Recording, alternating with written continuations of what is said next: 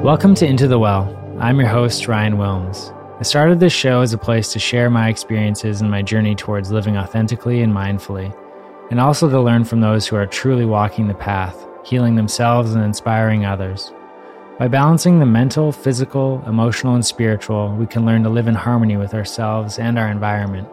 We'll be exploring different tools and modalities used to create sustainable well being for a fulfilling life. So, thank you for joining me. On this episode, I got a chance to sit down and chat with Mark Wolynn. He is the founder of the Family Constellation Institute and author of a really amazing book called It Didn't Start With You How Inherited Family Trauma Shapes Who We Are and How to End the Cycle. I attended one of his workshops in LA uh, last fall, and it was a really powerful experience for myself. And um, after that, then I read his book, and uh, it really opened my eyes to connecting some dots with myself, my mom, my father, and he provides a lot of practical tools for how we can begin to nurture ourselves, be our own parents, and tap into that sort of unconditional love. Uh, he really ties a lot of super interesting research and science into practical methods and how we can break these cycles and also just learning about the ways that our trauma patterns can connect generations into the past is really interesting and worth exploring. Um, it was a really fun conversation to have. He really knows his stuff and brings a really um, positive optimism and enthusiasm to his work, which is really inspiring and energizing as well. So I hope you enjoyed this episode and thanks again. All right. Well, thanks so much for your time today, Mark. I really appreciate um, you coming on the podcast and chatting with me. Um, I first got introduced to your work through my mom, actually, who's living in Victoria, and she's gone to a couple of the family constellation workshops and brought a bunch of our family members over the last um, six to 12 months, I think. So it's uh, been really cool to learn about yourself and your work. So thanks again for the time today. Oh, I'm happy to be here, Ryan.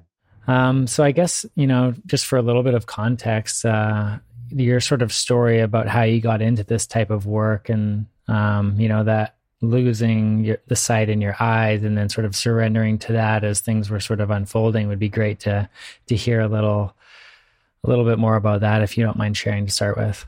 Not at all. It takes me back into ancient history. but, but nearly 30 years ago, I began to lose the sight in one of my eyes, and um, you know, I I was pretty freaked out. I it was uh, I was diagnosed with a chronic form of retinopathy, um, for which there was no cure, and because of the way it was progressing, um, the doctors told me I'd likely lose the vision in my other eye as well, and I was pretty desperate to find help, and uh, everything I tried seemed to make it worse. You know, I'd try juice fasts or uh, acupuncture or, supplements or hands-on healing, and it just kept getting worse and worse. And um, ultimately, I went on a search for healing, not knowing what I was going to find or where I was going to go, but a search that led me uh, halfway around the globe, literally as far as Indonesia, where I learned from several wise teachers who taught me some fundamental principles. One of which was the importance of uh, he- healing my relationship with my parents. But before I could do that, I had to heal what stood in the way, although I didn't know it at the time, which would be inherited family trauma, specifically the anxiety I had inherited from all my grandparents who were orphaned. You know, three of them lost their mothers when they were infants or toddlers, and the fourth lost her dad when she was one, ultimately her mother too, because her mother would have been grieving. And this anxiety, this was the real cause of my vision loss. And so, as my parents had inherited from their parents, I had also inherited this feeling of being broken from a mother's love. Re- remember, all the mothers are died when they're babies, mm-hmm. and so this was what had been passed down in my family. I remember, you know, even as a small boy, maybe you know five or six, feeling panicked whenever my mother would leave the house I'd run into her room, I'd open the drawers, I'd pull out her scarves and cry into her scarves and nightgowns, thinking that I'd never see her again and that her smell would be the only thing I had left, which would have been true for my grandparents. That's mm-hmm. they would mm-hmm. have probably had a garment, and that would, that would have been it. That's the only thing left of my mom. Forty years later, I, I shared that with my mom, and she it was funny. She told me she did the exact same thing when her mother left the house. She would cry into her mother's clothes, clothes, and uh, my sister even reading my book said, Honey, I did the same thing when mom would leave the house. And I realized it was a family pattern. We all believed we'd never see our mother again, and uh, we weep into her clothes. And after healing the broken bond that I had with my mom, a strange thing happened, Ryan. My my sight came back, and I, you know, I didn't didn't know it would. I didn't expect it to.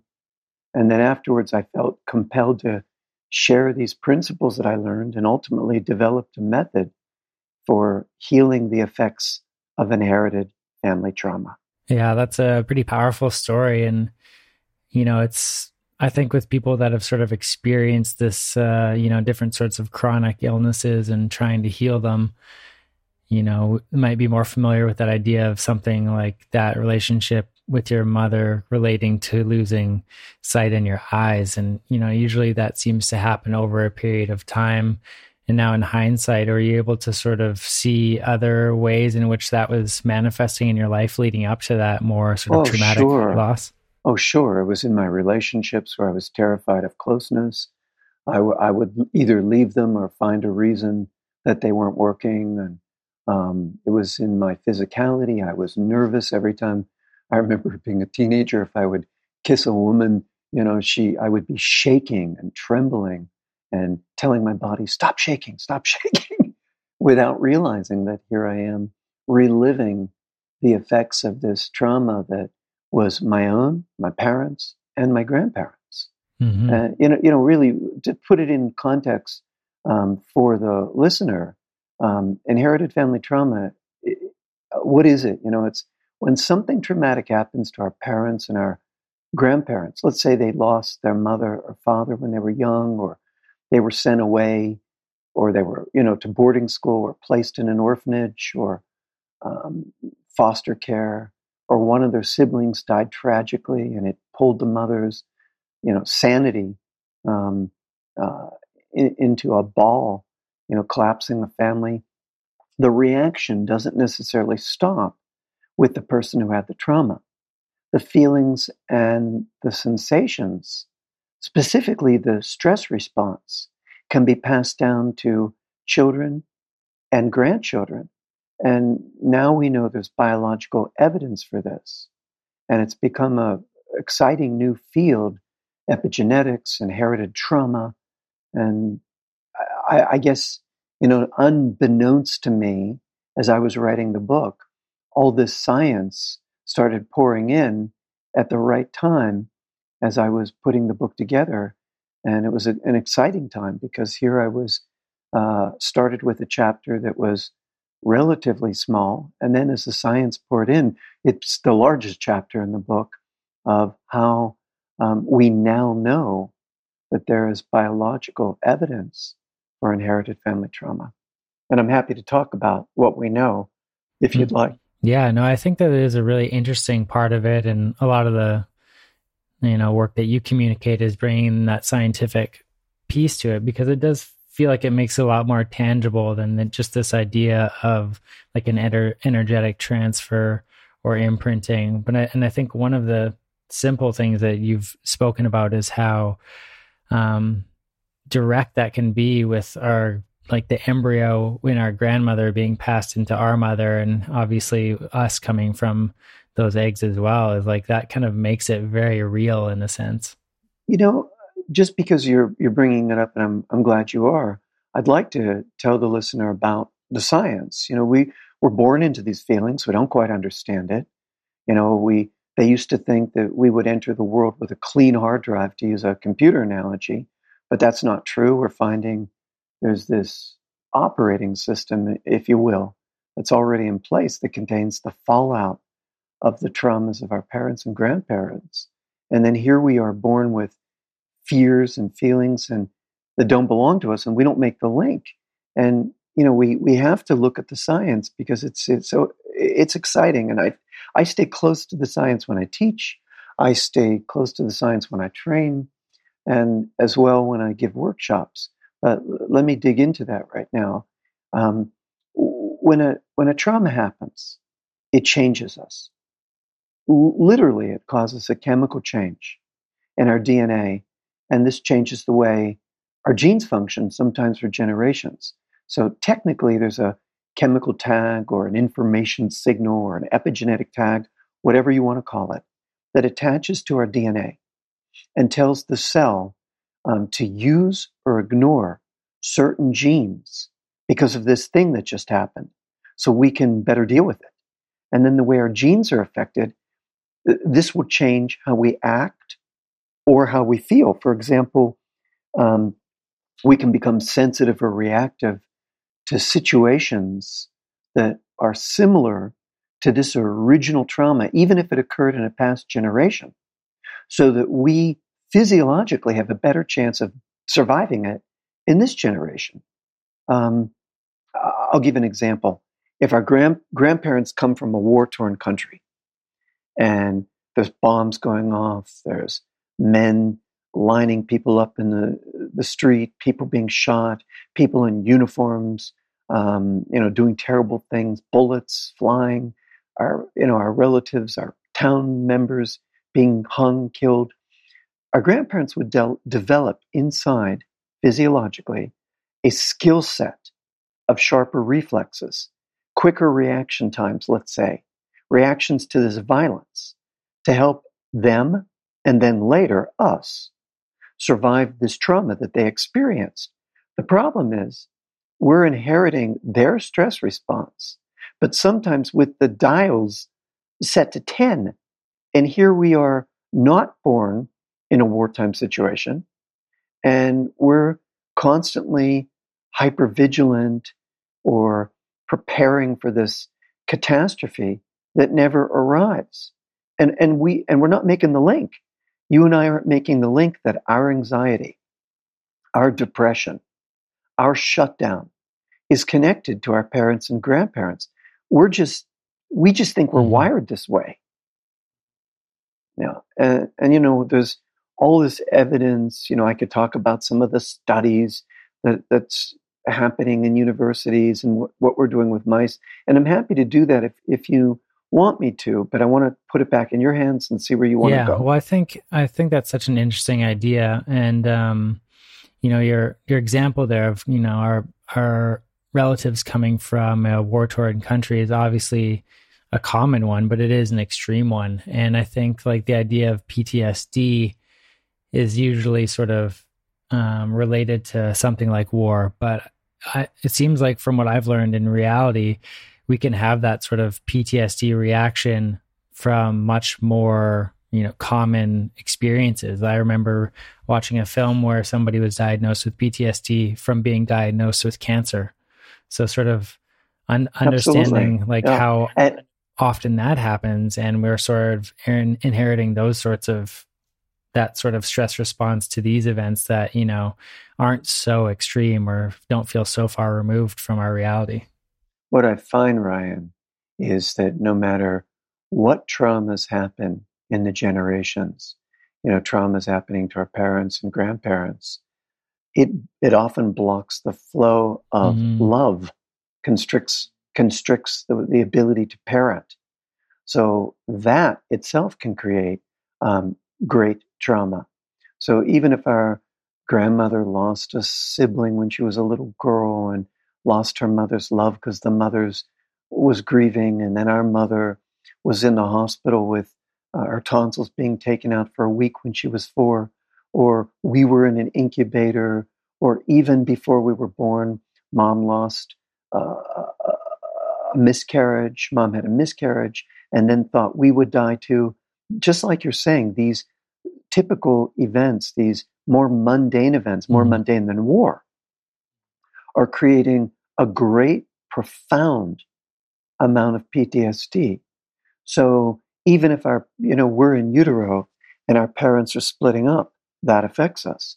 Even if uh, mom almost ejects the baby um, and is told that she has to spend the last uh, three months in bed with her feet up because uh, the, the, her body physio- physiologically isn't able to hold the pregnancy. Mm-hmm. These create traumas.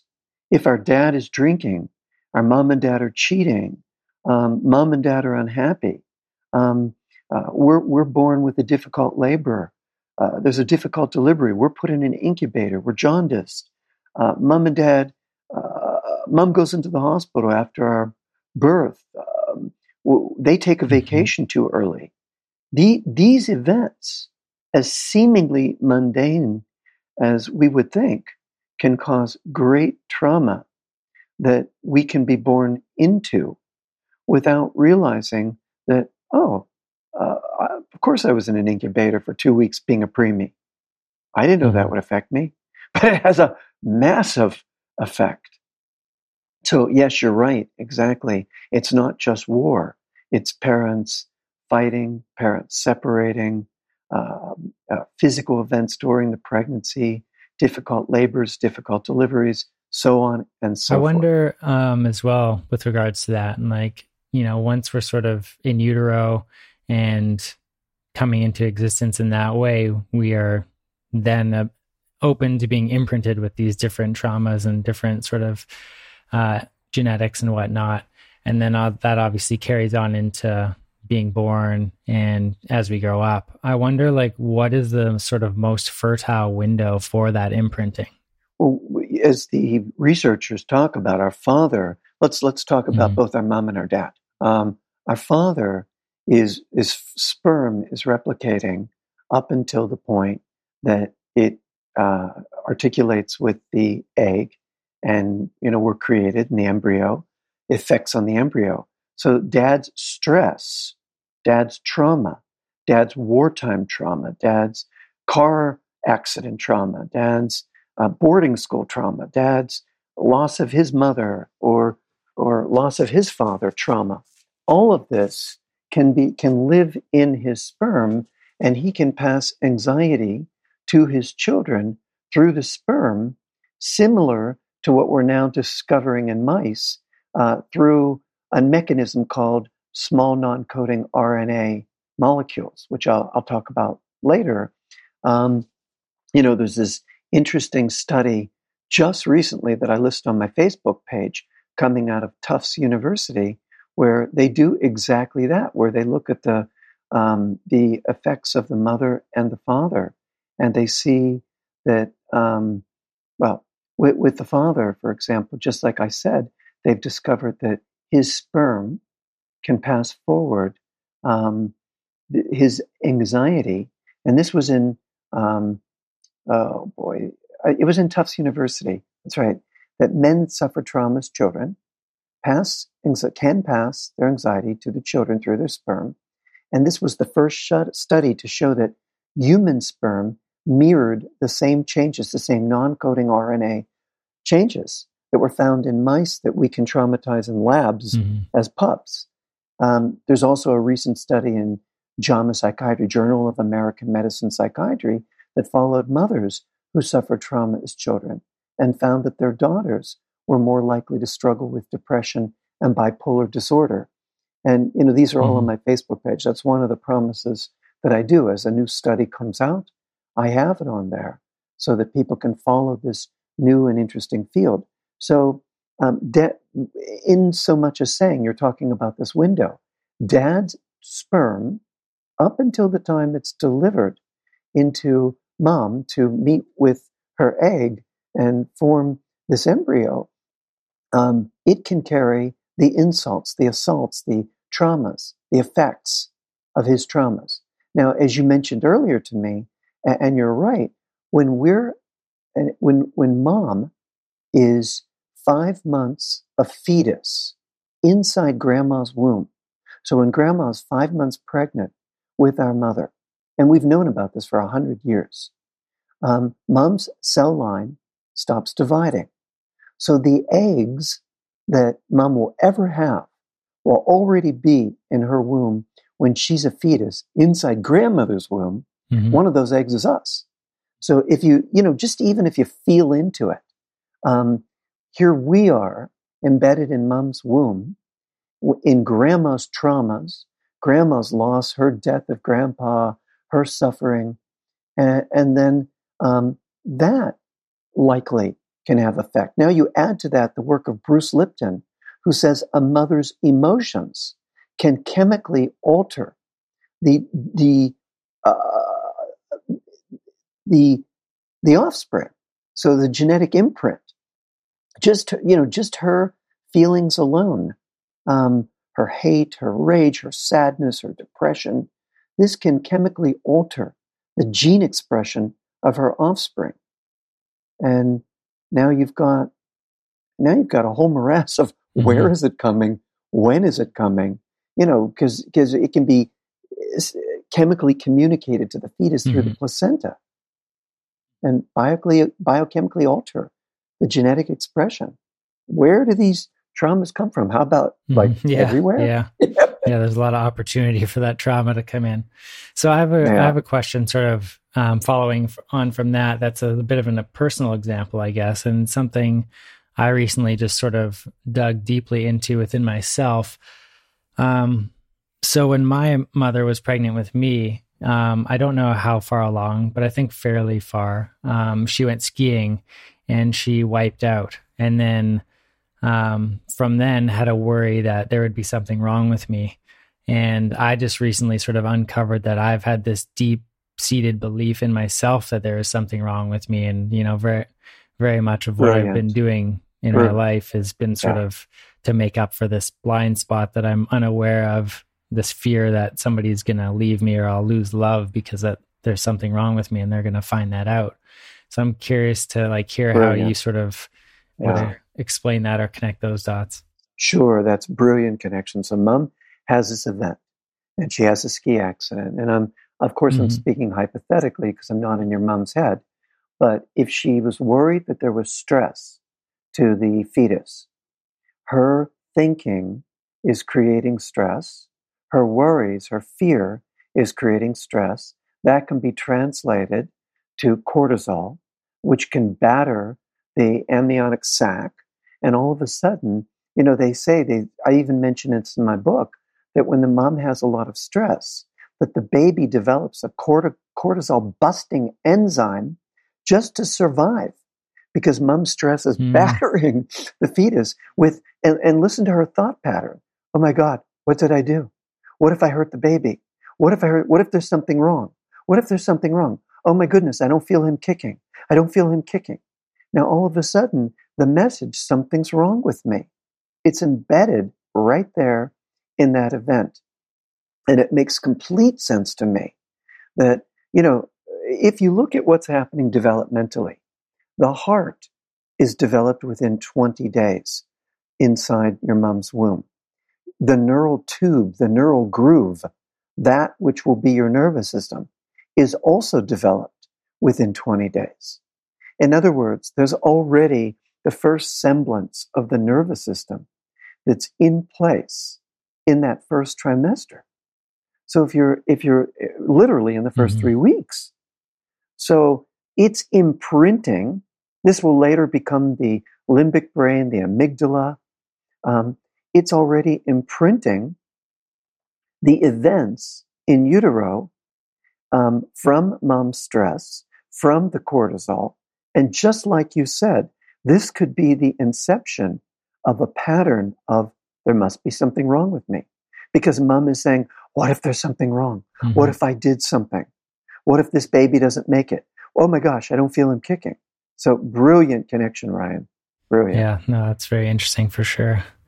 Um, so I wonder, you know, from there, obviously, I mean, this is sort of jumping ahead a little bit, I guess, but now as a 34 year old man and discovering this sort of connection, where would you point somebody like myself from there?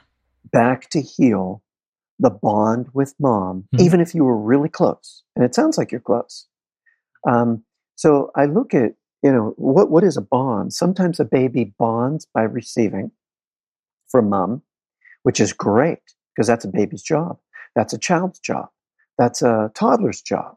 That's a young child's job just to receive. But others of us when there's been some type of trauma or event like this, bond by taking care or giving and not receiving. So that might be the first place I'd look, and nothing you have to mm-hmm. answer right now, but just feeling into. Um, do do was it more that I was able to just rest in and receive mom's care, or was it more I felt an alert in me to make sure she was okay by giving or being oversensitive to her feelings, which mm-hmm. sometimes mm-hmm. becomes a different type of bond. The child doesn't no longer is bonding by receiving, but bonding by doing and giving rather than being. So that might be one place I'd look. Um, another place I'd look is, you know, I might even do a practice with you. Oh, like we did in that workshop you attended, where I might have uh, somebody walk with your eyes closed towards your body. Um, and that person mm-hmm. would represent the mom, your mom. And then we would notice what's the first impulse that arises in the body. And what's so strange is many people doing this practice, even though they have a great relationship with their mom, recognize that, oh my goodness, my my sternum tightened, or my my pelvis tightened, or I jolted back, or even though I love my mom, I dissociated. So they're finding different aspects inside themselves where even though they're really close to their mom, Mm-hmm. There's a way in which they're not receiving. So if that's what we found, that you that even though you were close, you weren't receiving, I might work with you um, with uh, receiving in a visualization. For example, I might say, "Hey Ryan, I know you're 34, but place a place a photograph of your mom over your left shoulder before you go to sleep at night, and tell your mom, tell the photograph you're talking to, let's say, mm-hmm. um, uh, her higher self or or something where this is guided in a deep way. You're saying, "Hey, mom, I realized we had this event when uh, you were pregnant with me, and I want to heal it. So, mom, I'm going to visualize you holding me at night while I sleep, and teaching me how to trust your love, how to receive it, and how to let it in." Without being worried about your mm-hmm. feelings or without taking mm-hmm. care of you. This can be so profound. So what happens is you're going to sleep at night, the photo of your mom over your sh- left shoulder, above your pillow, just with the feeling of receiving. I might even add the words, Mom, I want to heal the bond that mm-hmm. broke in utero from that ski event. So, um, you know, so I'm going to visualize you holding me and me doing nothing but receiving because I realized that my early relationship was about me caring for you rather than just being and receiving.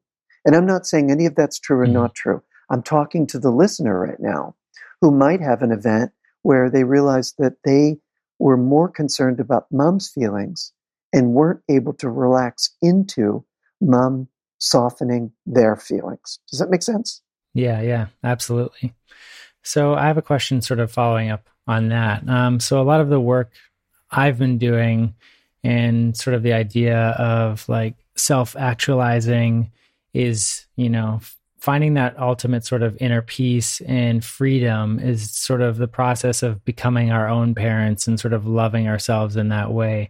So I wonder how you sort of relate that to the like the example you just give where it's generally I find a little bit easier to externalize that sort of relationship with the photograph, with the idea of our mom, and be it the higher self or you know her physical self.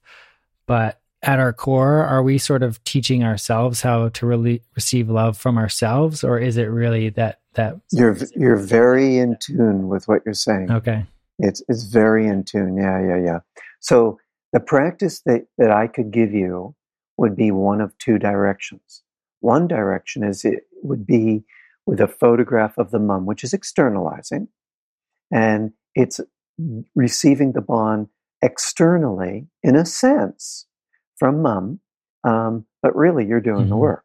It's something in you that's letting that work happen. But then another practice I might give you is having you hold space, hold court, hold the body, hold an opening in your core. And I think we did this in the workshop um, where I had people um, hold parts of their bodies that had shut down, dissociated, fragmented, split off, felt anxious, um, became hypoxic, um, hold places in their body that were places of agitation or places of numbness, and um, do an inner practice of holding space for those young parts of us that had fragmented, split off, shut down, or dissociated, maybe by even adding words uh, into this visualization, mm-hmm. like words such as, I've got you, it's safe to return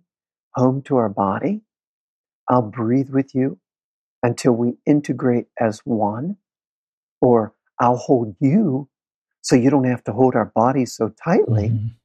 or I'll breathe with you until you, you little parts of me feel held and seen and safe. And going even deeper, I'll breathe with you until we can feel flow in our body, until we can feel vitality in our body, until we can feel uh, a sense of uh, pulsing, warmth, buzzing, calm, opening, spreading, mm-hmm. softening mm-hmm. in our body. And so, in that sense, we are the mm-hmm. parent parenting ourselves. So we there there are different options. You know, taking off. Let's go from the ski mm-hmm. trauma all the way back. You have two different options as to pieces of work. One might be through the photograph of her, which is still you doing you, or one might be holding those young parts that can't receive, or holding those young parts that feel there's something wrong with me through that communicated through that message or holding those young parts into a greater sense of awareness of me holding me until I soften and integrate as one. Mm-hmm. Or, or until that truck goes drives by. yeah, yeah. So I mean, that truck going by, driving by, could definitely you know spark that sort of cortisol stress reaction.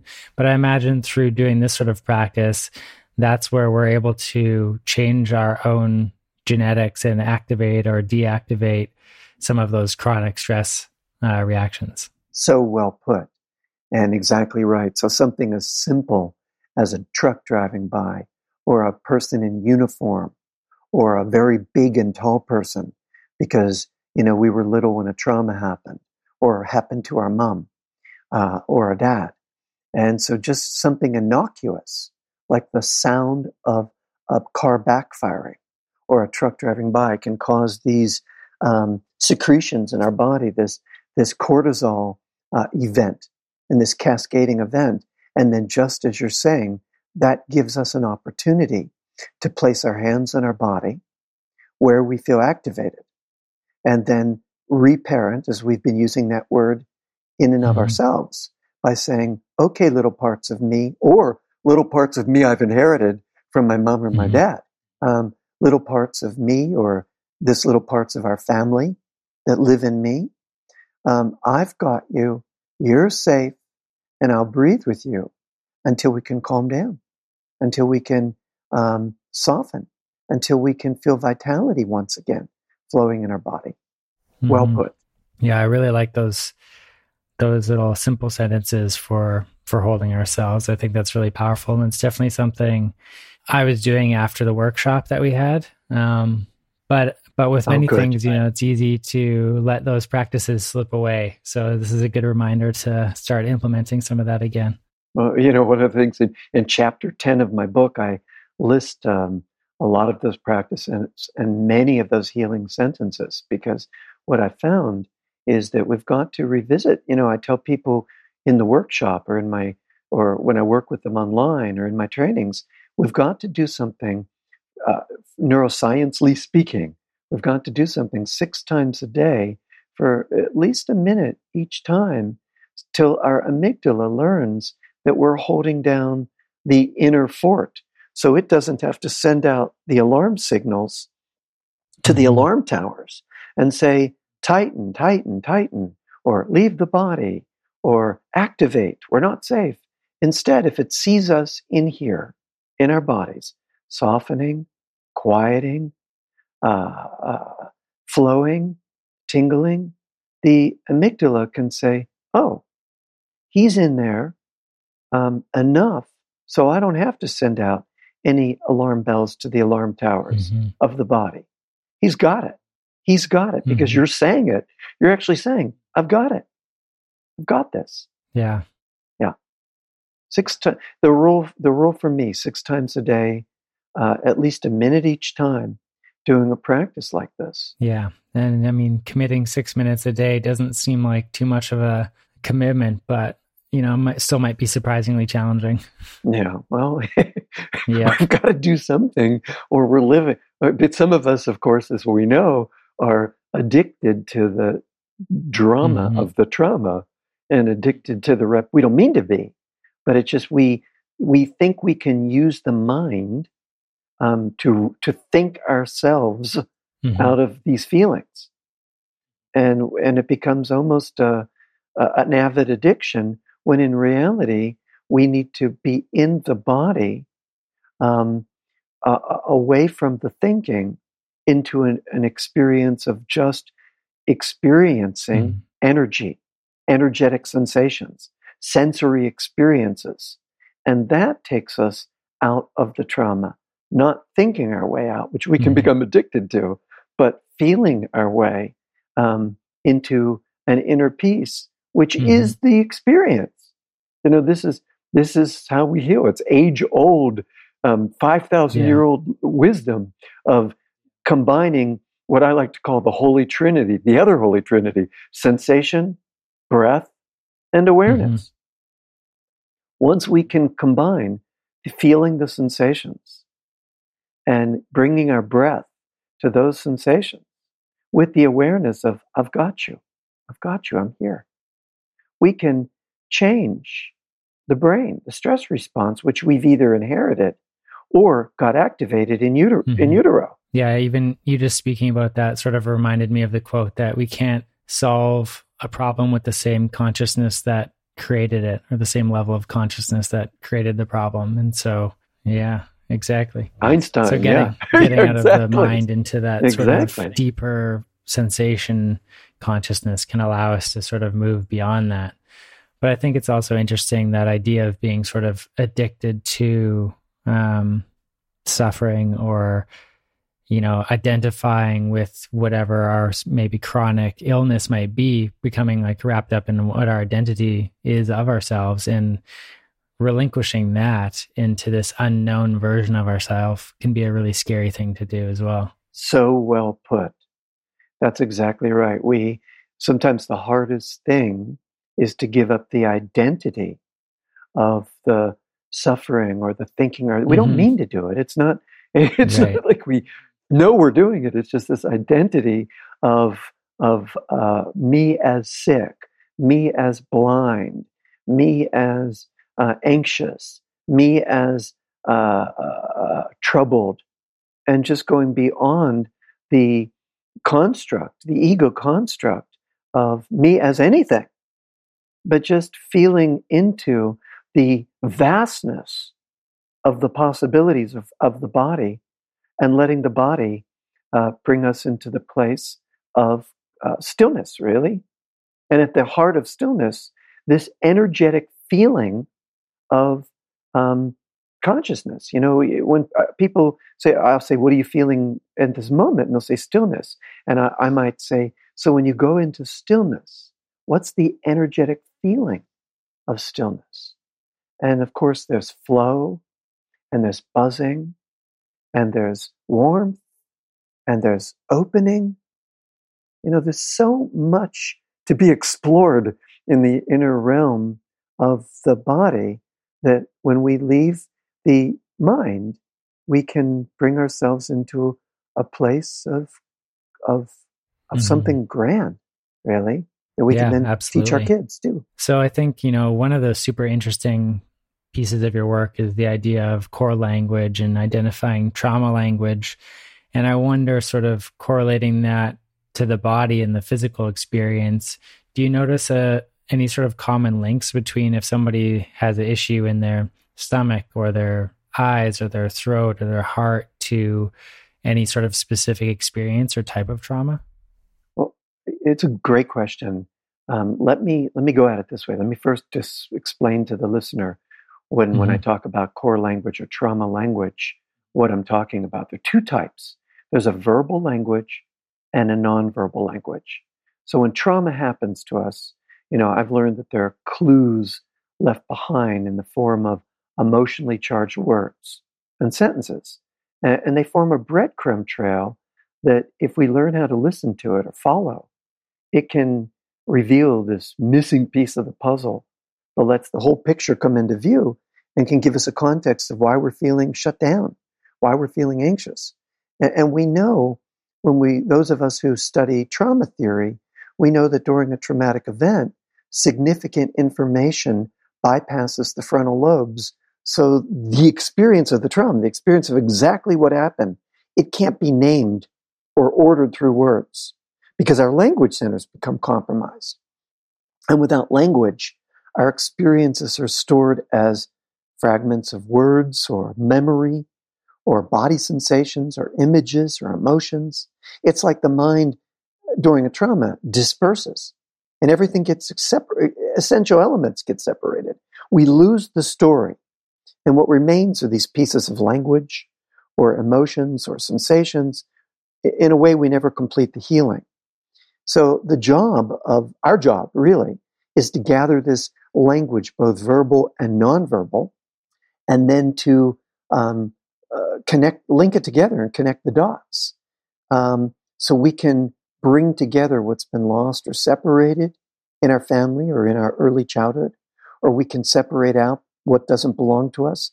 Grandma's feeling of going crazy because she was in an institution, or we can integrate um, or, dad's feeling of I'll do something terrible because he caused a car accident when he was drunk, and we have the feeling I'll do something terrible, uh, or we can integrate what needs to be integrated, which you what you and I were talking about earlier, integrated these young fragmented parts of us that were never integrated. So a trauma language is both verbal mm. and nonverbal. When it when it's verbal, there's a sentence like uh, "I'll harm my child." I have a fear I'll harm my child, or I'll go crazy, or I'm a terrible person, or I don't deserve to live, or it's all my fault. You know, that's verbal. But when it's nonverbal, Ryan, we look for the physical and emotional symptoms that show up after an unsettling event, similar to what you and I talked about in utero. You know, mom has the ski accident. She says, there's, oh, oh, there could be something wrong with the pregnancy. And in a generation later, the mm-hmm. baby feels there's something wrong. So we, we look for also fears and anxieties that strike suddenly when we reach a particular age. Often it's the same age uh, that something happened in our fa- that something traumatic happened in our family history. Um, for example, at 30, we have the feeling of our life just caving in, and it's the same age that our dad lost our mom or grandma became a widow. You know, we don't think to look that these ages are often what I like to call mm-hmm. an ancestral alarm clock, bring, ringing uh, repeatedly at these ages uh, in our, in our history. Or we look for depressions or destructive behaviors that arise after a situation that's similar to a trauma in our family history. So nonverbal language can be any of these. It can also be mirrored in our relationship struggles or in our relationship choices where we keep choosing a partner who will hurt us. Or, or it, nonverbal trauma can be show up repeatedly in the ways we deal with money or success. Mm-hmm. Let me mm-hmm. tell a really quick case because I think that'll okay. best describe what I'm talking about. Really simple. Uh, I can do it in a few sentences. Recently, I worked with this woman um, who was diagnosed with cancer, a few months after her dog died. And uh, I asked her, So tell me about your dog dying. Because she told me she thought her cancer was linked to her dog dying. And here's the verbal language that she gave me I was with him for 16 years. He was everything to me. And so I write that language down as we're talking. And then I said, let's look in your family history. And two, well, her mother's favorite brother was killed in Korean War when the mother mm-hmm. was 16. And this was her beloved brother, the brother who was everything to her. She loved, loved, loved this brother. And she was 16 when he died. So that was one thing that happened. And then the woman's father, when, when he was 16, he lost his dad, who he adored, suddenly when he was 16 of a massive stroke. And she's the only child in the family, so she carried the unresolved trauma of both parents her mother's trauma losing the brother, the father's trauma losing the dad when both of them were 16.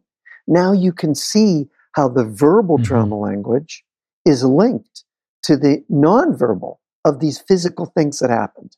Yeah, that's so interesting. And even just to like, as that's sort of hitting home with myself, I'm not 100% sure about this, but I, I think my mom was 27 when she gave birth to me. And I was in the end of my 27th year when I sort of started to have a crisis of a break in my sort of self uh, self concept and sort of starting to crumble in, in different ways physically and emotionally. So I think that's an interesting correlation there. Right. If we looked at the language, both your verbal and your nonverbal language, for example, I'd say, hey, and we don't have to do this here, but Ryan, tell me some of the thoughts. What were you thinking? What was your worst fear when you had this crumbling at age 27? And, and mm-hmm. you know, it, there very well could be a link. And we could also even look um, further to your dad's family and even beyond that to the generation before. And absolutely. Yeah, well, I think, I mean, that's when the sort of real concept of that there's something wrong with me really set in because I went through a breakup and I didn't really understand why. So I was just like, you know, there you uh, go. Looking now you just connected, you just connected a nonverbal piece of mm-hmm. language. Mm-hmm. So I went through a breakup and lost the person closest to me. Mm-hmm when she, and it happened 27 years earlier when my mom was 27 and has the ski accident mm-hmm. and feels that she lost the person closest to her, which was her fetus. Mm-hmm. And now, uh, and at the same time, is the language, there's something wrong with me, mm-hmm. which is what mom instills after the trauma of the ski accident. So, yeah, there's many ways that's connected. Brilliant connection. Yeah. Wow, that's so interesting. So, um, sticking with the sort of topic of core language and sort of the verbal and nonverbal, that's something that is it really struck me with your work and also some of the better therapists or health practitioners I've listened to is this their ability to listen themselves and spot those patterns in language and word choice. And I imagine that's something that um, was a part of what you learned from Bert Hellinger, but I, I also imagine you've evolved that with your own process and developed this kind of concept for yourself. And that's what you train a lot and seems to be a huge key to sort of unlocking these um, traumas and constellations. Actually, you know, Bert, Bert's my greatest teacher, Bert Hellinger. But uh, before that, I, you know, was trained as a hmm. poet mm. and uh, published poems in the New Yorker and all sorts of um, uh, living and hearing and and turning experience into language has always been with me ever since I was a child. So I've been listening to language in this way deeply. Uh, you know, it's even before I met Bert. In fact, I remember sharing with Bert, "Hey, Bert, I found a connection um, to people's worst fears and the and what they describe in the language they'll use to the traumas that happen in the family history. So, yeah, that's been with me a very long time. And developing this idea of the core fear, what I call the mm-hmm. core sentence, which is the answer to this question of um, what's the worst thing that could happen to you? What's your worst fear? I talk about this in the book in a whole chapter. If things suddenly went wrong, if things went terribly, terribly, terribly wrong and suddenly fell apart, things went south, what's the worst thing mm-hmm. that could happen to you? And then I help tease out in the book in that chapter um, and distill down this type of language to get it into our core sentence.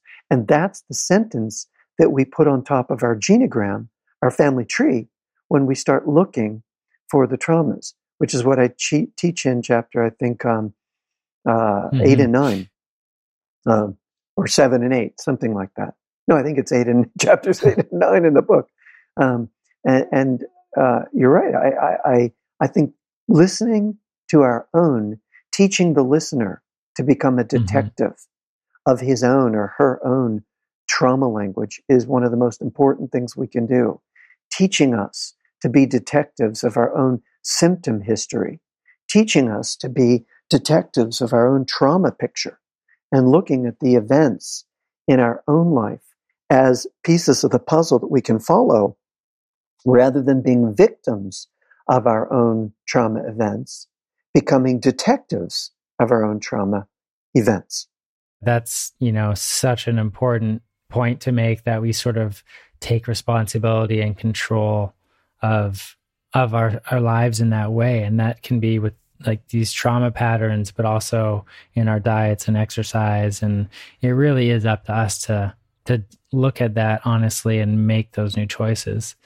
Another thing I was going to just comment on is um, developing those sentences for ourselves is um, a really interesting process. And, you know, often I think before getting into this work, many of us can feel very alone if we're suffering from some sort of chronic issue. Um, but in reality, there's only 20 or 25 of these statements that almost everyone falls under. And it's very sort of common and like bonding experience to discover that, I think. Uh, thank you. It's, it's exactly, uh, was my amazement to discover also this idea that, boy, there's only like 20 25, 30, 20 of these sentences, and they go in one, or, one of two directions. They either go into a, an attachment direction um, of I'll be alone, I'll be rejected, I'll lose everything, um, uh, there'll be no one there, or they go into a generational direction If I'll do something terrible, someone will die because of me, I'll be hated. Uh, you know, these are the types of sentences that we distill down when we get down to the very bottom. And it's comforting to know, just like you said, I love the way you put it, which is, um, yeah, we're all the same, mm-hmm. reeling from a sentence, which I say in the book, it's either a life sentence that we're living under, or the sentences that can take us out of our own um, trauma by by loving it, by exploring it, mm-hmm. by mm-hmm. Uh, following it, and letting it lead us. And I think you know, for a lot of people, myself included early on, like really looking under the hood in my own life, the idea of being like examining that relationship with my parents might be very scary, but it feels like there's a huge I mean, the, the, other two like mirrors where that seems to show up the most is in our romantic relationships and also our relationships with money. And I wonder if you feel like those are also areas that we could maybe start to look at if we feel too scared to look deeply at our parent relationship. Oh, absolutely. You know what what starts at home sets a template or a blueprint. I, I say in the book, you know, our early relationship with our mother um, is a template for the partner whether and our relationship with our father as well. But um, uh, we, we are in relationship first, in utero, in body, with our mom, and what's early and unfound there often reveals itself in our relationship with the partner. For example, if we felt ignored, unseen, if we felt our mom was distant, um, you know, it can show up many ways. For example, it can show up with our partner. We'll choose somebody who ignores us, where we feel unseen, they're distant. But it can also be um, the experience we have with ourselves. For example, we're distant with ourselves. Our young parts are unseen by us. Um, they don't feel seen by us. So it's it's um, we can turn that in many different ways, and then you know, people say, "Hey, I want to come work with my feelings of money or or jobs or abundance," and mm-hmm. having enough and getting enough. Of course, where does that begin? Again, with the mother. So the first place I look, even though I have a chapter in my book about financial challenges, and I talk about 19 different dynamics. Um, the very first one that I would explore is did we get enough? And were we able to receive from our mom? Mm-hmm. And then, of course, there's 18 others to explore as yeah. well. But, you know, she, sorry, mums, I don't mean to make it uh, all about you, but because uh, you're, it's not really, but um, it's such an important job being a mom um, because our baby's inner core, her baby's inner core, is built and developed on her attunement. You know, they, there's this great video online uh, that I would love everybody in the world to see called The Still Face Experiment and Edward Tronick. So put in the words Tronick, T R O N I C K, who's the psychologist, and then the still face, still two words, still face experiment, where he has the mother just not mirroring her 18 month old baby for mm-hmm. not even a minute or two and watching the baby go crazy when it doesn't have this necessary attunement that the baby starts then feel, going insane and screaming and letting out this terror cry and then rejecting the mother and then sh- pulling away from the mother it, it's so amazing when we see this that moms have the hardest jobs in the world. And, you know, if you ask me politically, we need to be supporting mothers and fathers, but supporting mm-hmm. moms in that early experience to not rush back to work so early and to have the support they need to be able to mm-hmm. raise babies that feel um, warmed by her love. Yeah. So oh man, I could talk forever about that, but but but still, but still, yes. Well, I think that is such an important point, and even just in the sort of society that we're living in currently, there's been a very sort of clear crack in uh, the fact that our sort of political constructs aren't sort of caring about people as much as they could be and obviously the mother and child relationship is the most sort of intimate micro version of that, and it does really need to be nurtured more. I'm also curious to know how you would sort of describe the difference between how we relate to our mother uh, versus our father, because I remember reading something that was saying that our our mother's job is to bring us into this world, and our father's job is to teach us how to act in the world. Oh, that's so beautiful. That comes, as far as I know. I mean, maybe other people have said it, but that comes from my great teacher Bert Hellinger. You know, he he would say that the job of the mother is to bring us into life. And mm. and the child when it's young must experience the fullness of the mother. And Edward Tronick says she only needs to be attuned 30% of the time, 20, 30%. It's not like she has to be attuned 100%, but 20 and 30% is enough for the mm. baby to receive enough. And then Bert Hellinger goes on to say, and then at some point, the mother takes the child over to the father and says, Okay, I've brought the child into life. Now you take the child into the world and teach the child how the ways of the world, how to sell, how to buy, how to trust, how to uh, keep keep safe, how to secure, how to procure, how to provide. And the job, but often there isn't this interplay between mm-hmm. mothering and fathering, and it gets broken in their relationship and in separations, or the mother can't turn the baby over because of her own childhood, or the father doesn't know to take the children.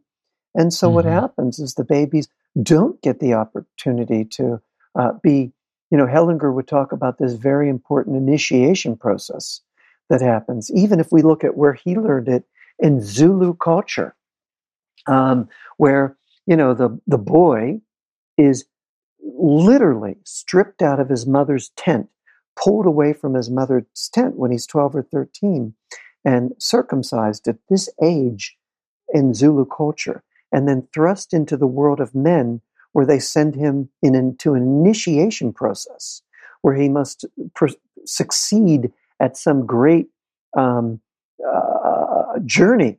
He goes into the hero's journey to mm-hmm. be to enter into the world of men, and likewise, the woman, uh, the girl, is pulled away from the father into the mother's care.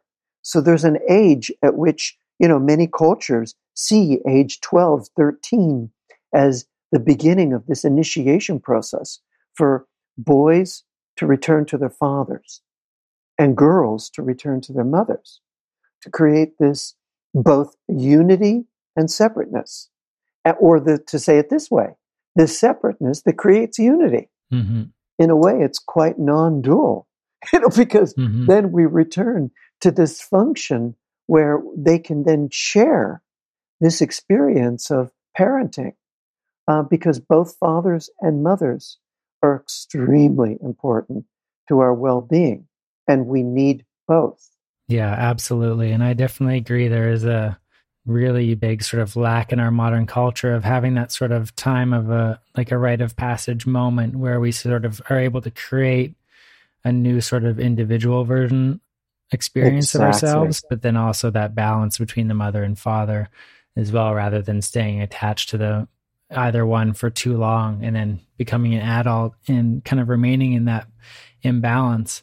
I wonder, you know, for somebody like myself or anyone who's say 25, 30, 35, 40, who's sort of discovered that they never had that sort of moment of rite of passage, is there uh, a remedy you might recommend for that? Well, remember, my, my, uh, telling my story in the beginning, my rite of passage doesn't happen until I'm in my 30s. Mm-hmm. So here I am losing my vision, and I, I'm standing in line with these great teachers and thinking that I'm going to be acknowledged for what a good meditator I am. And instead, the teachers say to me, Go home and heal your relationship with your parents. And I'm all pissed off, mm-hmm. thinking, like, yeah. what are you telling me? You know, it's like, um, don't, you know, and, and I had to learn that I had to go home and re experience, re uh, peel back layers of time and learn how to let my parents into my heart again because I was broken from both of them. Mm-hmm. And in, in doing so, you know, loving my father, I uh, became uh, very close to him. And loving my mother, I again learned to receive from her. And it was the unity of bringing my parents back into my heart and into my body's awareness that brings my vision back into mm-hmm. my body. And um, so, yeah, I, I think that just as you put it, the rite of passage doesn't have to be any age. These initi- just as you said, these initiation processes, they're lost in our culture for the most part.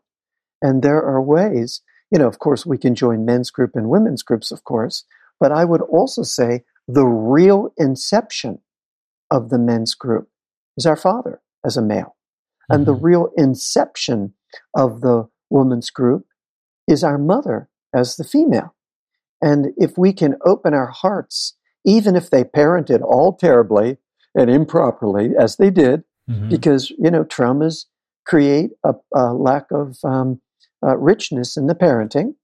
Uh, if we can get out of the idea of how wrong they did it and open to some aspect of that lets us join back in their care, whether they're living or dead, um, it's healing for us.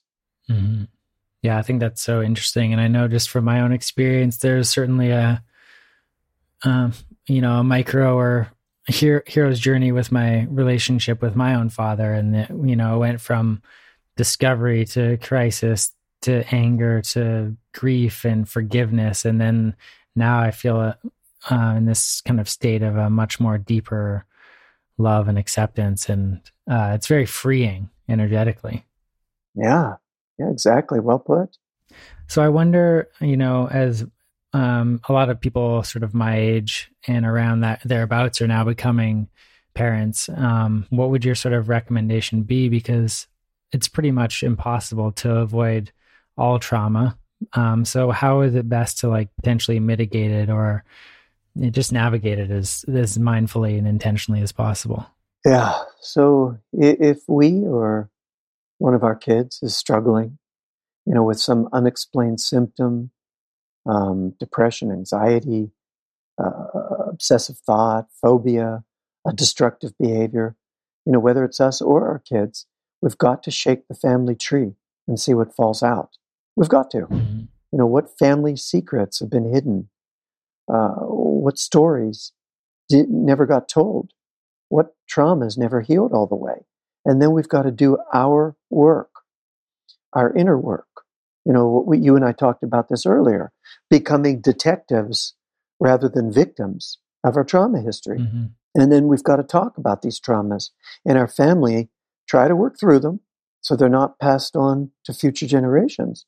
Because the more we know about these traumas, the more we can talk about them and the more we can then bring relief to our kids and to their children who could be suffering without a clue as to why. Mm-hmm. You know, I, I found out that the more, you know, that if we ignore the past, it comes back to haunt us. I mean, that's not a new line. We all know that.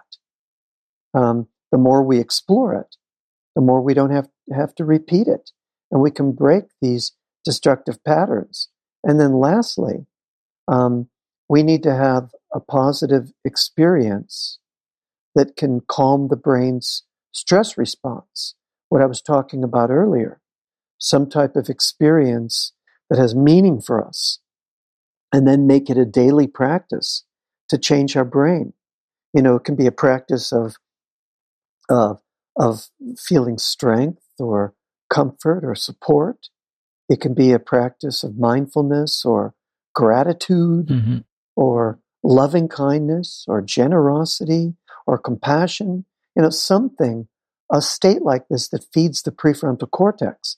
But because we've got to pull engagement away from the midbrain, the limbic brain, the amygdala, and we've got to bring engagement to other parts of the brain, specifically the forebrain, the prefrontal cor- cortex, where we can integrate it and we can heal these destructive patterns.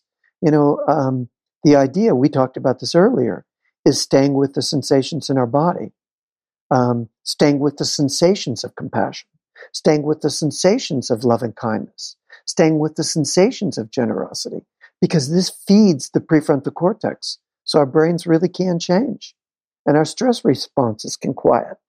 Not only that, we also can um, uh, release sensations in our brain like uh, neurotransmitters. We can release feel good neurotransmitters like dopamine or serotonin or GABA every time we do one of these practices. You and I talked about this practice six times a day. Mm-hmm. But every every time we do this, we can we can um, not only create new neural pathways, but stimulate the release of feel good neurotransmitters or feel good hormones like estrogen or oxytocin. Or you even said this earlier, we can even change the way our genes respond, the way our genes are involved. Yeah. No, I think, you know, one thing I, I appreciate about sort of your workshop and listening to you talk is this sense of optimism and excitement.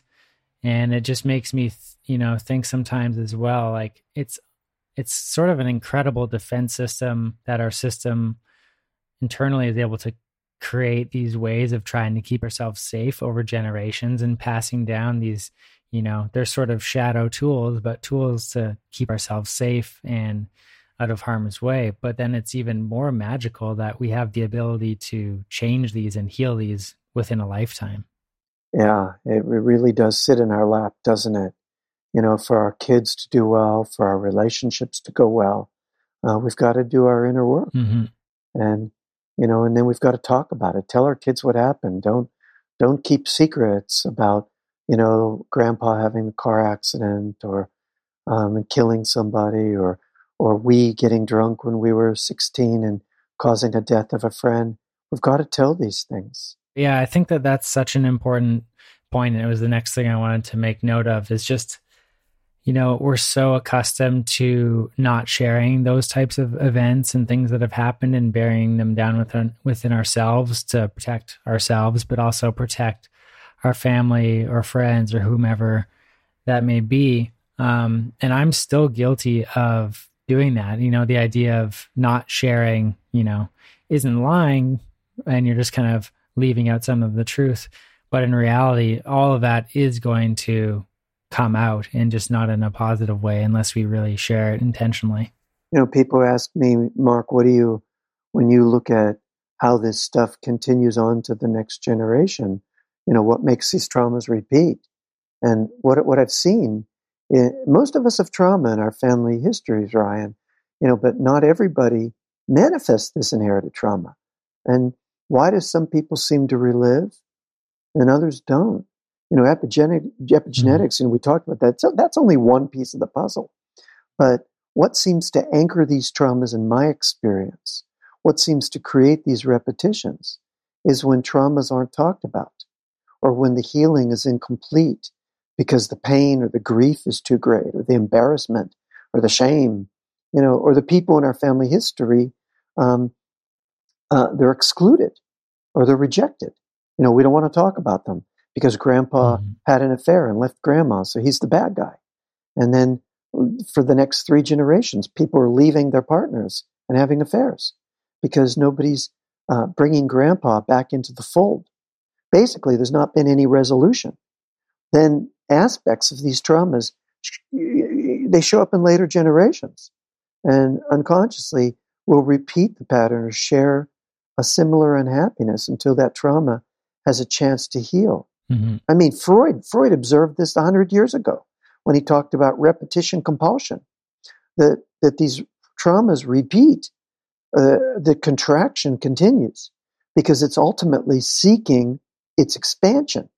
I like mm-hmm. to look at it that way. You talked about looking at things in a positive way. I like to say that the traumas, the contractions, are continuing to repeat because they're ultimately seeking expansion. So every time something contracting happen, happens, it's giving us an mm. opportunity to seek expansion. Yeah, that's really interesting. So I wonder as well, um, you know, as you're sort of teaching and sharing this information and people are coming to it, it feels like it would be an amazing sort of topic to be exploring universally more so through uh, school and education and things like that. But we might be a little ways away from that. Do you find in the courses and, and workshops you've taught that there's more younger people starting to get involved or is it sort of an older person that's generally coming to it?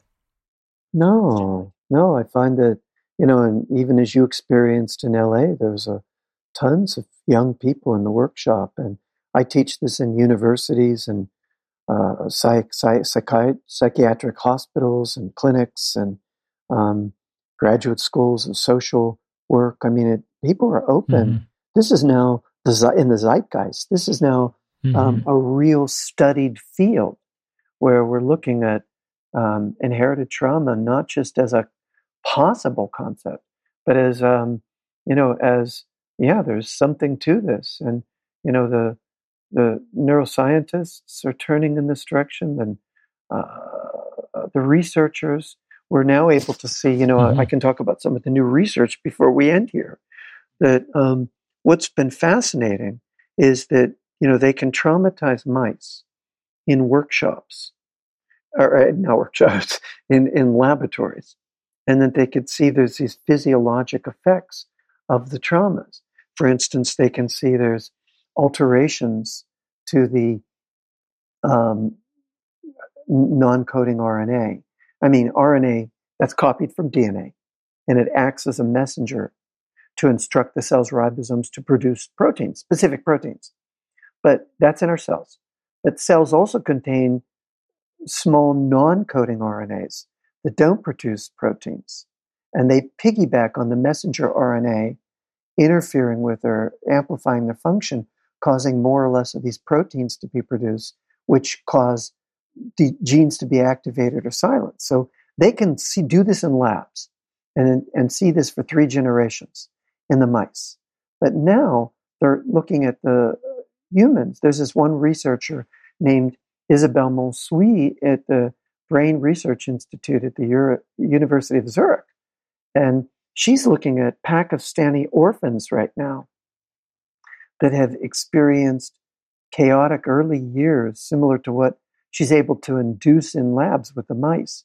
And she's noticing that these babies, these kids, these humans that have had unpredictable separations from their mothers, um, there are changes in their bodies, changes in their levels of uh, fatty acids, changes in their blood, changes in their saliva, um, uh, that mirrors the changes in the traumatized mice. And similar as small non coding RNA alterations um, that are in the mice and in the children, similar biomarkers.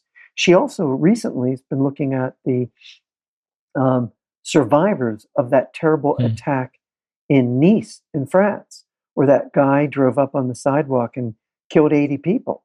She's finding changes in their blood, the survivors, that correlate to the blood of the traumatized mice in the lab. So, you know, this field, even though it's a new lab um, and the mechanisms of transmission aren't completely clear yet, um, there's enough clear and enough studied where we're able to say, yeah. all right, there's something to this. Let's get to teaching it.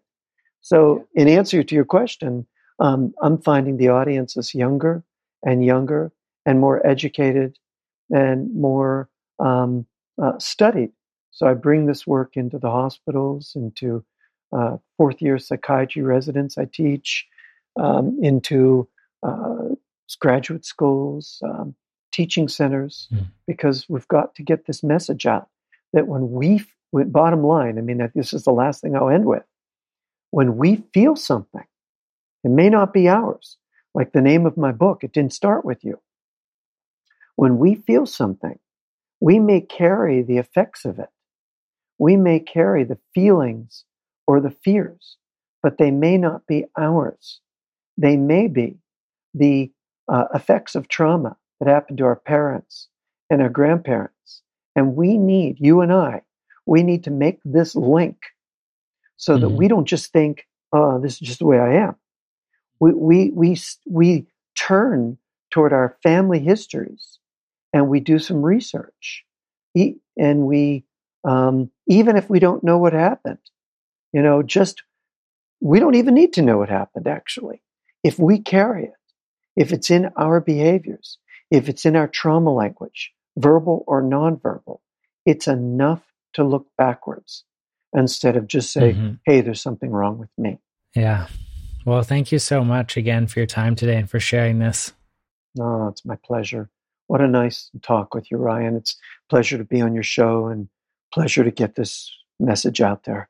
Yeah, I'm definitely excited to share. I definitely learned a lot about myself and beyond from both your book and your workshops and highly recommend both of them. Thank you, Ryan. It's a pleasure to be here with you. And, you know, if there's any way I can be a resource for you, you just let me know. Wonderful. Thanks so much. I hope you enjoyed this episode. Whether you listen to it on Spotify, Apple, or through our website, it would be great to hear your feedback and thoughts. If you're able to leave a review, it'll really help us share the message and share the podcast with more people. Thank you.